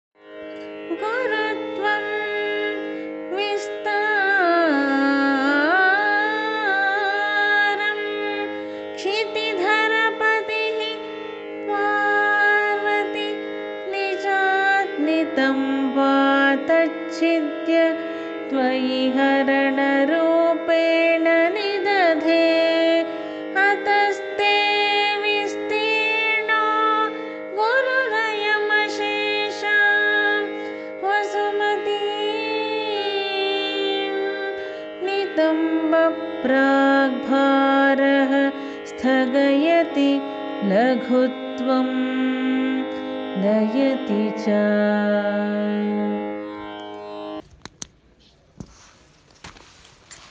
ಈ ಶ್ಲೋಕದಲ್ಲಿ ಅಮ್ಮನವರು ನಿತಂಬಗಳು ಅಂದ್ರೆ ಈ ಸೊಂಟದಿನ ಕೆಳಗಿನ ಭಾಗ ಹಿಪ್ ಅಂತೀವಲ್ವ ನಾವು ಆ ನಿತಂಬಗಳ ಆ ಹಿಪ್ಪನ್ನ ವರ್ಣನೆ ಮಾಡ್ತಾ ಇದ್ದಾರೆ ಇಲ್ಲಿ ಗುರುಗಳು ಇವಾಗ ಕೆಲವ್ರು ಹೇಳ್ತಾರೆ, ಏನು ಅದೆಲ್ಲ ಎಲ್ಲ ಭಾಗಗಳನ್ನು ಸೌನನ್ನು ವರ್ಣನೆ ಮಾಡಬೇಕಾ ಏನು? ಅಂತ ಕೇಳ್ತಾರೆ ಎಲ್ ಎಲ್ಲರೂ ಕೇಳಬಹುದು, ಯಾರಾದರೂ ನಮಗೂ ಅನುಮಾನ ಬರ್ಬೋದು. ಆದರೆ ಅಮ್ಮನವ್ರು ಎಂತ ಅಂದರೆ ಕಲಾ ಕಲಾಕಾಂಡ ಒಂದು ಆರ್ಟ್ ಪೀಸ್ ಅದು ಅದು ಅಂಥ ಒಂದು ಸೌಂದರ್ಯ ಅದು. ಇವಾಗ ಒಂದು ಒಂದು ಕಲಾಕಾಂಡವನ್ನು ಒಂದು ಚಿತ್ರೀಕರಿಸುವಾಗ, ಒಂದು ಡ್ರಾಯಿಂಗ್ ಬರೆಯುವಾಗ ಹೇಗೆ ಬರೀತಾರೆ? ಪ್ರತಿಯೊಂದು ಮೈನ್ಯೂಟ್ ಭಾಗವೂ ಅದರಲ್ಲಿ ಚಿತ್ರೀಕರಿಸ್ತಾರೆ ಅಲ್ವಾ? ಆದರೆ ಪ್ರತಿಯೊಂದು ಮೈನ್ಯೂಟ್ ಭಾಗವೂ ಅಲ್ಲಿನ, ಅಲ್ಲಿ ಅವರು ಸೇರಿಸ್ತಾರೆ ಅಲ್ವಾ? ಹಾಗೆ ಕಲಾಕಾಂಡ ಅದು ಅದು ಆ ಸೌಂದರ್ಯವತಿ, ಅಲೌಕಿಕವಾದಂಥ ಸೌಂದರ್ಯ, ಆ ಸೌಂದರ್ಯವತಿ, ಆ ಸರ್ವ ಸಾಮುದ್ರಿಕ ಲಕ್ಷಣಗಳು ಇರೋ ಅಂಥ ಸೌಂದರ್ಯವತಿಯನ್ನ ಆ ವರ್ಣನೆ ಮಾಡೋದೇ ಸಾಂಪ್ರದಾಯನಂತೆ, ಆ ವರ್ಣನೆ ಮಾಡೋದೇ ಶಾಸ್ತ್ರೀಯವಂತೆ, ಆ ವರ್ಣನೆ ಮಾಡಿದ್ರೆ ತಪ್ಪಿಲ್ಲ, ವರ್ಣನೆ ಮಾಡ್ದಲೇ ಇದ್ರೆ ಅದು ತಪ್ಪಾಗುತ್ತಂತೆ. ಹೀಗೆ ಆ ಒಂದು ಸರ್ವ ಸಾಮುದ್ರಿಕ ಲಕ್ಷಣಗಳಲ್ಲಿ ಇರೋ ಅಂಥ ಒಂದು ಅಮ್ಮನವರನ್ನ, ಯಾವುದೇ ಪ್ರಕೃತಿಯಲ್ಲಿ ಒಂದು ಅಂದವಾಗಿರೋ ಅದನ್ನ ವರ್ಣನೆ ಮಾಡಿದ್ರೆ ತಪ್ಪಿಲ್ಲ, ಅದು ಸಂಪ್ರದಾಯ ಅನ್ನೋದನ್ನ ವಾಲ್ಮೀಕಿ, ಆದಿಕವಿಯಾದಂಥ ವಾಲ್ಮೀಕಿ ಅವರು ಅವರು ರಾಮಾಯಣದಲ್ಲಿ ತೋರಿಸ್ಕೊಟ್ಟಿದ್ದಾರೆ. ಶ್ರೀರಾಮಚಂದ್ರ ಸೀತೆಯನ್ನು ಹುಡ್ಕೋಕೆ ಆಂಜನೇಯನ ಕಳಿಸಿದಾಗ ಅವನು ಅಶೋಕ ಅಶೋಕವನಕ್ಕೆ ಬರ್ತಾನೆ. ಬಂದು ಆ ಸೀತೆಯನ್ನು ನಾನು ರಾಮದೂತ ಅಂತ ಹೇಳಿದಾಗ ಸೀತಮ್ಮ ನಂಬಲ್ಲ. ಅವನು ರಾವಣಾಸುರ, ಅವನು ರಾಕ್ಷಸ, ಮಾಯಾವಿ ಅವನು. ಅವನೇ ಈ ರೀತಿ ಬಂದಿದ್ದಾನೆ ಅಂತ ಸೀತೆ ತಿಳ್ಕೊಂಡು ನಂಬಲ್ಲ. ಅವಾಗ ನೀನೇ ರಾಮದೂತ ಅಂತ ನಾನು ನಂಬಬೇಕು ಅಂತಂದ್ರೆ ನೀನು ಶ್ರೀರಾಮನ ವರ್ಣನೆ ಮಾಡು ಅಂತ ಸೀತೆ ಕೇಳಿದ್ರೆ ಅವಾಗ ಹನುಮಂತ ವರ್ಣಿಸ್ತಾನಂತೆ ವರ್ಣಿಸ್ತಾನಂತೆ ವರ್ಣಿಸ್ತಾನಂತೆ ಶ್ರೀರಾಮಚಂದ್ರನ ಪ್ರತಿಯೊಂದು ಭಾಗವನ್ನು ವರ್ಣಿಸ್ತಾನಂತೆ ಹಾಗೆ ಪ್ರತಿಯೊಂದು ಭಾಗವನ್ನು ವರ್ಣಿಸ್ತಾನಂತೆ ಹಾಗೆ ಆ ಬ ಸೌಂದರ್ಯವನ್ನು ವರ್ಣನೆ ಮಾಡೋ ಅಂತ ಒಂದು ಸಾಂಪ್ರದಾಯವನ್ನ ವಾಲ್ಮೀಕಿಯವರೇ ಅವರು ಆ ಸಂಪ್ರದಾಯವನ್ನು ತಗೊಂಡು ಬಂದಿರೋ ಅಂಥದ್ದು ಇಲ್ಲಿ ಗುರುಗಳು ಅಮ್ಮನವರ ಒಂದು ಸೌಂದರ್ಯನ, ಸೌಂದರ್ಯವನ್ನು ವರ್ಣನೆ ಮಾಡ್ತಾ ಇದ್ದಾರೆ. ಪ್ರತಿಯೊಂದು ಭಾಗವನ್ನ ಇಲ್ಲಿ ವರ್ಣನೆ ಮಾಡ್ತಾ ಇದ್ದಾರೆ. ಮಾಡಬೇಕು. ಶಂಕರರಂಥ ಮಹಾಪುರುಷರು ಶಂಕರರಂಥ ಒಂದು ಸತ್ಸಂತಾನ, ಅಮ್ಮನಿಗೆ ಅದು ಸತ್ ಸಂತಾನ ಅಂಥವರೇ ಇವರು ವರ್ಣನೆ ಮಾಡಲಿಲ್ಲ ಅಂದರೆ ಹೇಗೆ ಅಲ್ವಾ? ಇವಾಗ ನಾವು ಅಮ್ಮನವ್ರನ್ನ ವರ್ಣನೆ ಮಾಡೋದೇನ್ ಬೇಡ. ನಾವು ನಮ್ಮ ಮಾತಿನಲ್ಲಿ ಅಮ್ಮನವ್ರು ಹೀಗಿದ್ದಾರೆ ಹೀಗಿದಾರ ಅಂತ ನಾವು ಹೇಳೋಣ ಅಂದ್ರೆ ನಮ್ಮ ಕೈಲಾಗುತ್ತೇನ್ರಿ ನಮ್ಮ ಮಾತಲ್ಲೇ ಆಗಲಿ ನಾವು ಹೇಳಕ್ ನಮ್ಮ ಕೈಲಾಗುತ್ತೆ. ಯಾಕೆಂದ್ರೆ ನಮ್ಗೆ ದರ್ಶನ ಇಲ್ಲ. ಆ ಸರ್ವ ಸಾಮುದ್ರಿಕ ಲಕ್ಷಣಗಳೊಂದೇ ಇರೋ ಅಂಥ ಅಮ್ಮನ ದರ್ಶನ ನಮಗಿಲ್ಲ. ಗುರುಗಳಿಗಿದೆ. ಆ ಸರ್ವ ಸಾಮುದ್ರಿಕ ಲಕ್ಷಣಗಳಿಂದ ಇರೋ ಅಂತ ಸರ್ವ ಸೌಂದರ್ಯವತಿಯಾದ ಅಮ್ಮನವರ ದರ್ಶನ ಗುರುಗಳಿಗಿದೆ. ಆ ದರ್ಶನ ಆಯಿತು ಅಂದಮೇಲೆ ಅದನ್ನ ಹೇಳಬೇಕಲ್ವಾ? ದರ್ಶನ ಆದ್ಮೇಲೆ ಆಯಿತು ಅಂದಮೇಲೆ ಅದನ್ನ ಅವರು ವರ್ಣನೆ ಮಾಡಲೇಬೇಕು. ಅವರು ವರ್ಣನೆ ಮಾಡಿದ್ರೆ ಅದೇ ನಮ್ಮ ಧ್ಯಾನಕ್ಕೆ ಆಧಾರವಾಗಿರುತ್ತೆ ಅಲ್ವಾ? ನಾವು ಇದು ಮೊದಲು ತಿಳ್ಕೋಬೇಕು ಇಲ್ಲಿ. ಹಾಗೆ ಗುರುಗಳು ಇಲ್ಲಿ ಪ್ರತಿಯೊಂದು ಭಾಗವನ್ನು ವರ್ಣನೆ ಮಾಡ್ತಾ ಇದ್ದಾರೆ. ಈ ಶ್ಲೋಕದಲ್ಲಿ ಅಮ್ಮನವರ ಒಂದು ನಿತಂಬಗಳನ್ನ ಒಂದಂದ್ರೆ ಹಿಪ್ ಅಂತೀವಿ. ಅದನ್ನ ಇಲ್ಲಿ ವರ್ಣನೆ ಮಾಡ್ತಾ ಇದ್ದಾರೆ ಗುರುಗಳು. ಗುರುತ್ವಂ ವಿಸ್ತಾರಂ ಕ್ಷಿತಿಧರಪತಿ ಪಾರ್ವತಿ ನಿಜಾತ್ ನಿತಂಬಾ ತಚ್ಚಿದ್ಯ ತ್ವಯಿ ಹರಣ ರೂಪೇಣ ನಿಧದೆ. ಪಾರ್ವತಿ ಪರಮೇಶ್ವರ, ಕಲ್ಯಾಣವಾಗುತ್ತೆ. ಪಾರ್ವತಿ ಪರಮೇಶ್ವರ ಕಲ್ಯಾಣವಾದಾಗೆ ಸಾಮಾನ್ಯ ಹೆಣ್ಮಕ್ಳಿಗೆ ಮದುವೆ ಆದಾಗ ತಾಯಿ ತಂದೆ ಏನು ಮಾಡ್ತಾರೆ? ಅವರಿಗೆ ಒಂದು ಸ್ತ್ರೀಧನ ಅಂತ ಕೊಡ್ತಾರೆ. ಅವರಿಗೆ ಒಂದು ಬಳವಣಿಗೆ ಅಂತ ಕೊಡ್ತಾರೆ. ಆ ಕೊಡೋವಾಗ ಕಿವಿಗಳಿಗೆ ಒಂದು ವಿಧವಾದ ಆಭರಣಗಳನ್ನು ಕೊಡ್ತಾರೆ. ಬ ಕೈಗಳಿಗೆ ಒಂದು ವಿಧವಾದ ಆಭರಣಗಳನ್ನು ಕೊಡ್ತಾರೆ. ಕಂಠದಲ್ಲಿ ಹಾಕ್ಕೊಳ್ಳೋ ಅಂಥ ಆಭರಣಗಳನ್ನು ಕೊಡ್ತಾರೆ. ಹಾಗೆ ಮದುವೆ ಸಮಯದಲ್ಲಿ ಅಂಥ ಉಡುಗೊರೆಯನ್ನು ಕೊಟ್ಟು ಕಳಿಸೋದು ಒಂದು ಸಂಪ್ರದಾಯ. ಹಾಗೆ ಆ ಪಾರ್ವತಿ ಪರಮೇಶ್ವರರ ಒಂದು ವಿವಾಹದ ಸಮಯದಲ್ಲಿ ಆ ಇವನು ಅವನ ಪಾರ್ವತಿಯ ತಂದೆ ಕ್ಷಿತಿಧರ ಪತಿ, ಅಂದರೆ ಪರ್ವತರಾಜನು ಅಮ್ಮನವರಿಗೆ ಒಂದು ಗುರುತ್ವ, ಒಂದು ವಿಸ್ತಾರ ಅನ್ನೋ ಎರಡು ನಿಧಿಗಳನ್ನ ಇರೋ ಅಂತ ಒಂದು ನಿತಂಬ ಆಭರಣಗಳನ್ನು ಕೊಡ್ತಾನಂತೆ ಅವನು. ನಿತಂಬ ಆಭರಣಗಳು. ಅಂತಂದ್ರೆ ಆ ಹಿಪ್ಪಿಗೆ ಆಭರಣಗಳಾಗಿರೋ ಅಂತ ಗುರುತ್ವ, ವಿಸ್ತಾರ ಅನ್ನೋ ಎರಡನ್ನು ಕೊಡ್ತಾರಂತೆ. ಅದನ್ನ ಇಲ್ಲಿ ಎರಡನೇ ಸಾಲಲ್ಲಿ ಹೇಳ್ತಾ ಇದ್ದಾರೆ. ಅಂದ್ರೆ ಗುರುತ್ವ ಅಂತಂದ್ರೆ ಭಾರವಾಗಿರೋ ಅಂಥದ್ದನ್ನು ಗುರುತ್ವ ಅಂತ ಹೇಳ್ತಾರೆ. ಮತ್ತೆ ಆಕರ್ಷಣ ಶಕ್ತಿ ಇರೋ ಗುರುತ್ವ ಅಂತ ಹೇಳ್ತಾರೆ. ಮತ್ತೆ ಒಂದು ಮರ್ಯಾದೆ, ಗೌರವ ಇರೋ ಒಂದು ಗುರುತ್ವ ಅಂತ ಹೇಳ್ತಾರೆ. ಆ ರೀತಿ ಲಕ್ಷಣಗಳು ಇರೋ ಒಂದು ನಿಧಿಯನ್ನ ಅಮ್ಮನವರ ಒಂದು ನಿತಂಬದ ಆಭರಣಗಳಾಗಿ ಅವನು ಕೊಟ್ಟನಂತೆ ಮತ್ತೆ ವಿಸ್ತಾರ. ಎಷ್ಟು ಸ್ಥಳ ಬೇಕಾದರೂ ಅದು ವಿಸ್ತರಿಸ್ಕೋಬಹುದು. ಅಂತ ಶಕ್ತಿ ಇರೋವಂಥ ಆ ಎರಡು ಆಭರಣಗಳನ್ನು, ಆ ಎರಡು ಸ್ತ್ರೀ ನಿಧಿಗಳನ್ನು ಅಮ್ಮನವ್ರಿಗೆ ಅಮ್ಮನ ಒಂದು ಮದುವೆ ಸಮಯದಲ್ಲಿ ಆ ಪರ್ವತರಾಜನು ಕೊಡ್ತಾನಂತೆ. ಈ ಸ್ತ್ರೀನಿಧಿ ಅನ್ನೋದು ಆ ಒಂದು ಮದುವೆ ಸಮಯದಲ್ಲಿ ತವರು ಮನೆಯಿಂದ ಬಂದಿರೋ ಅಂಥ ಒಂದು ಹಣವನ್ನ ತನ್ನ ಇಷ್ಟಕ್ಕೆ ತಾನು ಬಳಸ್ಕೋಬೋದು. ತನಗೆ ಯಾವ ರೀತಿ ಬೇಕಾಗುತ್ತೋ ಆ ರೀತಿ ಬಳಸ್ಕೊಳ್ಳೋ ಅಂಥ ಸರ್ವ ಸ್ವತಂತ್ರವೂ ಆ ಹೆಣ್ಣಿಗೆ ಇರುತ್ತೆ.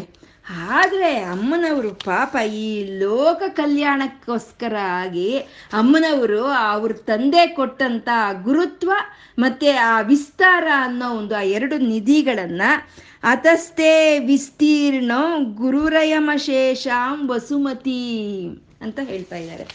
ಅಂದ್ರೆ ಆ ಆ ಗುರುತ್ವ, ಆ ವಿಸ್ತಾರ ಅನ್ನೋ ಎರಡು ಆಭರಣಗಳನ್ನ ಅಮ್ಮನವರು ಈ ಲೋಕ ಕಲ್ಯಾಣಕ್ಕಾಗಿ ಈ ಭೂಮಿ ಮೇಲೆ ಪೂರ್ತಿ ವ್ಯಾಪಿಸ್ಬಿಟ್ರಂತೆ. ಅವೇ ವಿಸ್ತಾರ ಅನ್ನೋ ಒಂದು ಲಕ್ಷಣ ಇದೆ ಅಲ್ವಾ? ಆ ಭೂಮಿ ಮೇಲೆ ಪೂರ್ತಿ ವ್ಯಾಪಿಸ್ಬಿಟ್ರಂತೆ ಆ ಗುರುತ್ವ ಅನ್ನೋ ಒಂದು ಇದನ್ನ. ಅಂದ್ರೆ ಆ ಗುರುತ್ವ ಲಕ್ಷಣ ಹೊಂದಿರೋ ಅಂತ ಒಂದು ನಿತಂಬಗಳನ್ನ ಹಿಪ್ಪನ್ನ ಅಮ್ಮನವರು ಭೂಮಿ ಮೇಲೆ ಸಂಪೂರ್ಣ ಪೂರ್ತಿ ವಿಸ್ತಾರವಾಗಿ ವ್ಯಾಪಿಸ್ಬಿಟ್ರಂತೆ. ಅಂದ್ರೆ ಅದರಿಂದ ಏನಾಯ್ತು? ಸ್ಥಗಯತಿ ಲಘುತ್ವಂ ನಯತಿಚ ಅಂತ ಲಘುತ್ವಂ ನಯತಿಚ ಅಂದ್ರೆ ಹಾಗೆ ಅಮ್ಮನವರು ಭಾರವಾಗಿರೋ ಅಂತ ತನ್ನ ನಿತಂಬಗಳನ್ನು ಭೂಮಿ ಮೇಲೆ ಯಾವಾಗ ವಿಸ್ತಾರವಾಗಿ ಅದು ಹರಳಿಸ್ಬಿಟ್ರೋ ಆವಾಗ ಭೂಮಿ ಭಾರ ಕಮ್ಮಿ ಆಯ್ತಂತೆ. ಅದು ಲಘುತ್ವಂ, ಆ ಭೂಮಿ ಭಾರ ಕಮ್ಮಿ ಆಯ್ತಂತೆ. ಅದು ಲಘುತ್ವಂ ಅಂತ ಹೇಳ್ತಾ ಇದ್ದಾರೆ. ನಾವು ಅಷ್ಟೇ ಅಲ್ವಾ? ನಿಂತ್ಕೊಂಡ್ರೆ ನಮ್ಮ ಶರೀರ ಭಾರ ನಮ್ಗೆ ಜಾಸ್ತಿ ಇರುತ್ತೆ. ನಾವು ಕೂತ್ಕೊಂಡಾಗ ಯಾವುದ್ರ ಮೇಲಾದರೂ ನಾವು ಕೂತ್ಕೊಂಡಾಗ ನಮ್ಮ ಶರೀರ ಭಾರ ನಮಗೆ ಕಮ್ಮಿ ಆಗುತ್ತೆ ಅಲ್ವಾ? ಹಾಗೆ ಈ ಭೂಮಿ ಭಾರಕ್ಕಿಂತ ಇನ್ನೂ ಭಾರವಾಗಿರೋ ಅಂಥ ಅಮ್ಮನವರ ನಿತಂಬಗಳು ಯಾವಾಗ ಭೂಮಿ ಮೇಲೆಲ್ಲ ವಿಸ್ತಾರವಾಗಿ ಅದು ವ್ಯಾಪಿಸ್ಕೊಂಡ್ಬಿಡ್ತೋ, ಆವಾಗ ಅಮ್ಮನವರ ನಿತಂಬಗಳ ಭಾರದ ಮೇಲೆ ಇರೋ ಭೂಮಿಯ ಒಂದು ಭಾರ ಕಮ್ಮಿ ಆಗೋಯ್ತಂತೆ. ಕಮ್ಮಿ ಆಗೋಯ್ತಂತೆ. ಇದು ನಾವು ಅಂದ್ಕೊಳ್ತೀವಲ್ಲ ಈ ಭೂಮಿ ಭಾರ ಯಾರು ಹೊರಿತಾ ಇದ್ದಾರೆ ಈ ಭೂಮಿ ಯಾವುದ್ರ ಮೇಲೆ ನಿಂತ್ಕೊಂಡಿದೆ? ಈ ಭೂಮಿ ಭಾರವನ್ನು ಯಾರು ಇದನ್ನ ಧರಿಸ್ತಾ ಇದ್ದಾರೆ ಅಂತ ನಾವು ಅಂದ್ಕೊಳ್ತಾ ಇರ್ತೀವಲ್ವ? ಆ ಭೂಮಿ ಭಾರವನ್ನು ಧರಿಸ್ತಾ ಇರೋವಂಥದ್ದು ಅಮ್ಮನ ಅಮ್ಮನವರ ನಿತಂಬಗಳು. ಅಂದರೆ ಇಲ್ಲಿ ನಿತಂಬಗಳು ಅಂದ್ರೆ ಕಲ್ಲುಗಳೇ, ಪರ್ವತರಾಜ ಕೊಟ್ಟಿರೋ ಅಂತ ಅವೇ ಕಲ್ಲುಗಳೇ ಅಲ್ವಾ? ಅದಕ್ಕೆ ಭೂಮಿಯಲ್ಲಿ ನಾವು ಎಲ್ಲಿ ಹಗುದ್ರೂನು ಆ ಬೆಟ್ಟಗಳೇ ಇರುತ್ತೆ, ಆ ಬೆಟ್ಟದ ಕಲ್ಲುಗಳೇ ಇರುತ್ತೆ. ಆ ಬೆಟ್ಟದ ಕಲ್ಲುಗಳ ಭೂಮಿ ಮೇಲೆ, ಭೂಮಿ ಒಳಗೆ ವಿಸ್ತಾರವಾಗಿ ವ್ಯಾಪಿಸ್ಕೊಂಡಿರೋದಕ್ಕೆ ಆ ಭೂಮಿಯ ಭಾರ ಕಮ್ಮಿ ಆಗಿದೆ ಅಂತ. ಅದು ವಿಸ್ತಾರವಾಗಿದೆ. ಎಲ್ಲಿ ನೋಡಿದ್ರು ಅದು ಆ ನಿತಂಬಗಳು ವಿಸ್ತಾರವಾಗಿದೆಯಂತೆ. ಅದು ಹಾಗೆ ಆ ವಿಸ್ತಾರ ಮಾಡಿ ಅಮ್ಮನವರು ಆ ಭೂಮಿಯ ಭಾರವನ್ನು ಕಮ್ಮಿ ಮಾಡ್ತಾ ಇದ್ದಾರೆ ಅಂತ ಹೇಳ್ತಾ ಇದ್ದಾರೆ ಇಲ್ಲಿ. ಮತ್ತೆ ಗೌರವ ಗೌರವ ಅಷ್ಟೇ ಅಲ್ವಾ, ನಾವು ಭೂಮಿ ಏನ್ ಕೆಲಸ ಮಾಡಿದ್ರು ನಾವು ಭೂಮಿಯನ್ನು ನೋಡಿ ಭೂತಾಯಿ ಕಾಪಾಡ್ತಾಯಿ ಅಂತ ನಾವು ಒಂದು ಇದು ಮಾಡ್ಕೊಳ್ತೀವಿ ಅಲ್ವಾ? ಆ ಗೌರವ, ಆ ಗುರುತ್ವ ಭಾರ ಇರೋಂಥ ಲಕ್ಷಣ, ಮತ್ತೆ ಆ ಗೌರವ ಇರೋಂಥ ಲಕ್ಷಣ. ಮತ್ತೆ ಗುರುತ್ವ ಅಂತ ಹೇಳ್ತಾ ಇದ್ದಾರೆ. ಗುರುತ್ವ ಅಂತಂದ್ರೆ ಗುರುತ್ವಾಕರ್ಷಣ ಶಕ್ತಿ. ಅಂದ್ರೆ ತನ್ನ ಕಡೆಗೆ ಎಲ್ಲವನ್ನು ಆಕರ್ಷ್, ಆಕರ್ಷಣೆ ಮಾಡ್ಕೊಳ್ಳೋ ಅಂತ ಶಕ್ತಿ ಇರೋ ಅಮ್ಮನವರ ಒಂದು ನಿತಂಬಗಳು ಅಂತ. ಅಂದ್ರೆ ಅಮ್ಮನವರು ಕೂತಿದ್ದಾರೆ. ತನ್ನ ನಿತಂಬಗಳನ್ನ ಭೂಮಿ ಮೇಲೆ ಹೂರಿ, ಆ ಭಾರವಾದಂತ ಒಂದು ನಿತಂಬಗಳನ್ನ ಊರಿ ಅಮ್ಮನವರು ಭೂಮಿ ಮೇಲೆ ಕೂತಿದ್ದಾರೆ. ಆ ಕೂತಿರೋ ಅಂತ ನಿತಂಬಗಳಿಗೆ ಯಾವ ಲಕ್ಷಣ ಇದೆ ಅಂದ್ರೆ ಎಲ್ಲವನ್ನ ಆಕರ್ಷಿಸುವಂತ ಲಕ್ಷಣ ಇದೆಯಂತೆ. ಇದನ್ನೇ ಭೂಮಿಯಾಕರ್ಷಣ ಶಕ್ತಿ ಅಂತ ಹೇಳ್ತೀವಿ ನಾವು. ಗುರು, ಗುರುತ್ವ, ಗುರುತ್ವಾಕರ್ಷಣ ಶಕ್ತಿ ಅಂತ ಹೇಳ್ತೀವಲ್ವ? ಗ್ರಾವಿಟೇಷನಲ್ ಫೋರ್ಸ್ ಅಂತ ಹೇಳ್ತೀವಲ್ವ? ಹಾಗೆ ಅಮ್ಮನವರು ಆ ನಿತಂಬಗಳನ್ನ ಭೂಮಿ ಮೇಲೆಲ್ಲ ವ್ಯಾಪಕವಾಗಿ, ವಿಸ್ತಾರವಾಗಿ ಅರಳಿಸಿರೋದಕ್ಕೆ ಅದು ಗುರುತ್ವಾಕರ್ಷಣ ಎಲ್ಲವನ್ನು ಆಕರ್ಷಿಸ್ಕೊಳ್ತಾ ಇದೆಯಂತೆ. ಸೂರ್ಯನಿಂದ ಕಿರಣಗಳನ್ನು ಆಕರ್ಷಿಸ್ಕೊಳ್ತಾ ಇದೆ ಭೂಮಿ ಕಡೆಗೆ. ಚಂದ್ರನಿಂದ ಆ ಬೆಳದಿಂಗಳನ್ನು ಆಕರ್ಷಿಸ್ಕೊಳ್ತಾ ಇದೆ, ಭೂಮಿ ಕಡೆಗೆ ಮಳೆಯನ್ನು ಆಕರ್ಷಿಸ್ತಾ ಇದೆ, ಗಾಳಿಯನ್ನು ಆಕರ್ಷಿಸ್ತಾ ಇದೆ. ಪ್ರತಿ ಒಂದು ವಸ್ತುವನ್ನು ಅಮ್ಮನವರ ನಿತಂಬಗಳು ಆಕರ್ಷಿಸಿ ಈ ಭೂಮಿ ಮೇಲಕ್ಕೆ ತಂದು ಕೊಡ್ತಾ ಇದೆಯಂತೆ. ಅದು ಗುರುತ್ವ ಅಂತ ಹೇಳೋದು. ಅದಕ್ಕೆ ಈ ಬೆಟ್ಟಗಳೇ, ಈ ಭೂಮಿ ಮೇಲಕ್ಕೆ ಈ ಎಲ್ಲ ಏನೇ ಒಂದು ಪದಾರ್ಥಗಳನ್ನು ನಾವು ಮೇಲೆ ಎಸೆದ್ರೂ ಅದು ಕೆಳಕ್ಕೆ ಬರುತ್ತೆ. ಹಾಗೆ ಆಕರ್ಷಿಸ್ಕೊಳ್ಳೋ ಅಂಥ ಶಕ್ತಿ ಇರೋವಂಥ ಒಂದು ಬೆಟ್ಟಗಳೇ ಅಮ್ಮನವರ ನಿತಂಬಗಳು ಅಂತ ಇಲ್ಲಿ ಗುರುಗಳು ವರ್ಣನೆ ಮಾಡ್ತಾ ಇರೋದು. ಅದಕ್ಕೆ ನೋಡಿ ಇವಾಗ ಬೆಟ್ಟಗಳ ಮೇಲೇನೆ ಯಾವಾಗಲೂ ಮಳೆ ಅನ್ನೋದು ಬೆಟ್ಟಗಳ ಮೇಲೆ ಮೊದಲು ಬರುತ್ತೆ. ಅಥವಾ ಈ ಮಿಂಚು, ಇಂಥದ್ದೆಲ್ಲ ಹೊಡೆದಾಗ ಆ ಬೆಟ್ಟಗಳಿಗೆ ಮೊದಲು ಅದು ಆಕರ್ಷಣೆ ಮಾಡಿಕೊಳ್ಳುತ್ತೆ ಅಲ್ವಾ? ಹಾಗೆ ಅಮ್ಮನವರ ಒಂದು ಗುರುತ್ವ, ಒಂದು ಭಾರವಾಗಿರೋ ಅಂಥ ಒಂದು ನಿತಂಬಗಳು, ಆ ಒಂದು ಆಕರ್ಷಣಾ ಶಕ್ತಿ ಇರುವಂಥ ನಿತಂಬಗಳು, ಆ ತಂದೆ ಉಡುಗೊರೆಯಾಗಿ ಕೊಟ್ಟರೆ ಅಮ್ಮ ಅದನ್ನ ಭೂಮಿ ಮೇಲೆಲ್ಲ ಅದನ್ನು ವಿಸ್ತಾರವಾಗಿ ಹರಳಿಬಿಟ್ಟು ಆ ಭೂಮಿ ಭಾರವನ್ನು ಕಮ್ಮಿ ಮಾಡಿ, ಆ ಮೇಲಿಂದ ಮಳೆಯನ್ನ ಸೂರ್ಯನ ಕಾಂತಿಗಳನ್ನ, ಚಂದ್ರನ ಕಾಂತಿಗಳನ್ನ, ಗಾಳಿಯನ್ನ, ಸಮಸ್ತವನ್ನು ಭೂಮಿ ಕಡೆಗೆ ಆಕರ್ಷಿಸ್ತಾ ಇದ್ದಾಳೆ ಅಮ್ಮ ಅನ್ನೋದನ್ನ ಈ ನಿತಂಬಗಳ ಒಂದು ವರ್ಣನೆಯಲ್ಲಿ ನಮಗೆ ತೋರಿಸ್ಕೊಡ್ತಾ ಇರೋವಂಥ ಒಂದು ತತ್ವಗಳು ಇವು.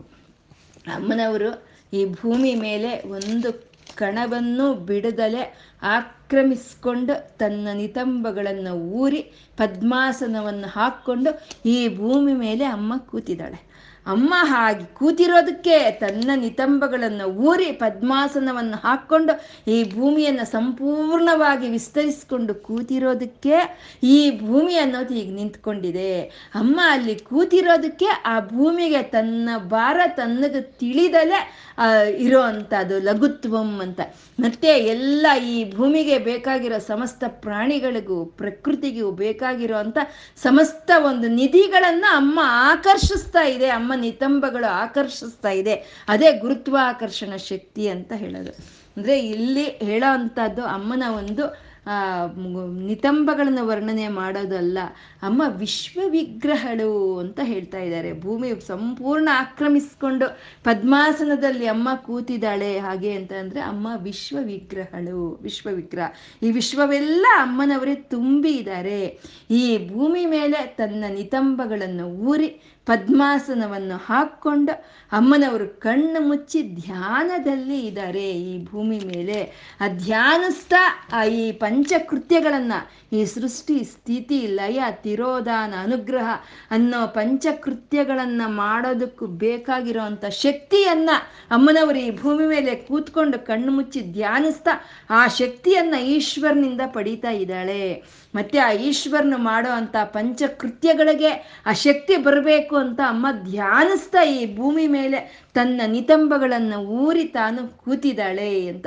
ಇವಾಗ ಯಾರಾದ್ರೂ ಒಂದು ಕೆಲಸ ಮಾಡ್ತಾ ಇದ್ರೆ ನಾವು ಧ್ಯಾನ ಧ್ಯಾನದಲ್ಲಿ ಇರ್ತೀವಲ್ವ ಆ ಕೆಲಸ ಅವ್ರಿಗೂ ಸಫಲವಾಗಬೇಕು ಅಂತ ಧ್ಯಾನಿಸ್ತೀವಲ್ವ? ಹಾಗೆ ಈಶ್ವರನು ಪಂಚಕೃತ್ಯಗಳನ್ನು ಮಾಡ್ತಾ ಇದ್ರೆ ಅಮ್ಮನವರು ಈ ಭೂಮಿ ಮೇಲೆ ತನ್ನ ನಿತಂಬಗಳನ್ನು ಊರಿ ಪದ್ಮಾಸನದಲ್ಲಿ ಕೂತ್ಕೊಂಡು ಧ್ಯಾನದಲ್ಲಿ ಇರೋ ಅಂತ ಕುಂಡಲಿನಿ ಸ್ವರೂಪಿಣಿ ಅಮ್ಮ ಅಂತ ಇಲ್ಲಿ ಹೇಳ್ತಾ ಇರೋವಂಥದ್ದು ಅಮ್ಮನವರು ಹಾಕಿ ಕೂತಿದ್ದಾರೆ. ಹಾಗೆ ಈ ಭೂಮಿ ಮೇಲೆ ಕೂತ್ಕೊಂಡು ಈ ಪ್ರಪಂಚ ಅನ್ನೋ ಒಂದು ಯಜ್ಞವನ್ನ ನಡೆಸ್ತಾ ಇದ್ದಾಳೆ. ಅಮ್ಮ, ಈ ಪ್ರಪಂಚ ಅನ್ನೋ ಒಂದು ಯಜ್ಞವನ್ನ ನಡೆಸ್ತಾ ಇದ್ದಾಳೆ. ಅದೇ ಯಜ್ಞೋ ಯಜ್ಞಪತಿ ಯಜ್ವಾ ಯಜ್ಞಾಂಗೋ ಯಜ್ಞವಾಹನ ಯಜ್ಞಭೃತ್ ಯಜ್ಞಮುಕ್ ಯಜ್ಞಗುತ್ ಅನ್ನಮನ್ನಾದ ಏವಚ.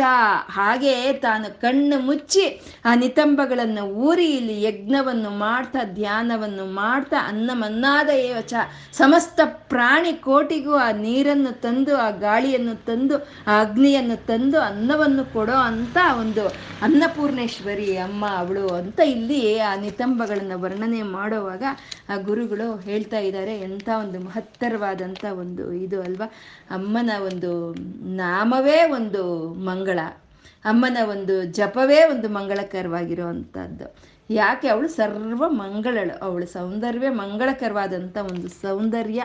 ಅವಳೆ ಸರ್ವ ಮಂಗಳಳು ಅಂತ ಹೇಳ್ಕೊಂಡು ನಾವು ಇವತ್ತೇನು ಹೇಳ್ಕೊಂಡಿದ್ದೀವೋ ಎಲ್ಲ ಸರ್ವಮಂಗಳಿಗೆ ನಾವು ಅರ್ಪಣೆ ಮಾಡ್ಕೊಳ್ಳೋಣ.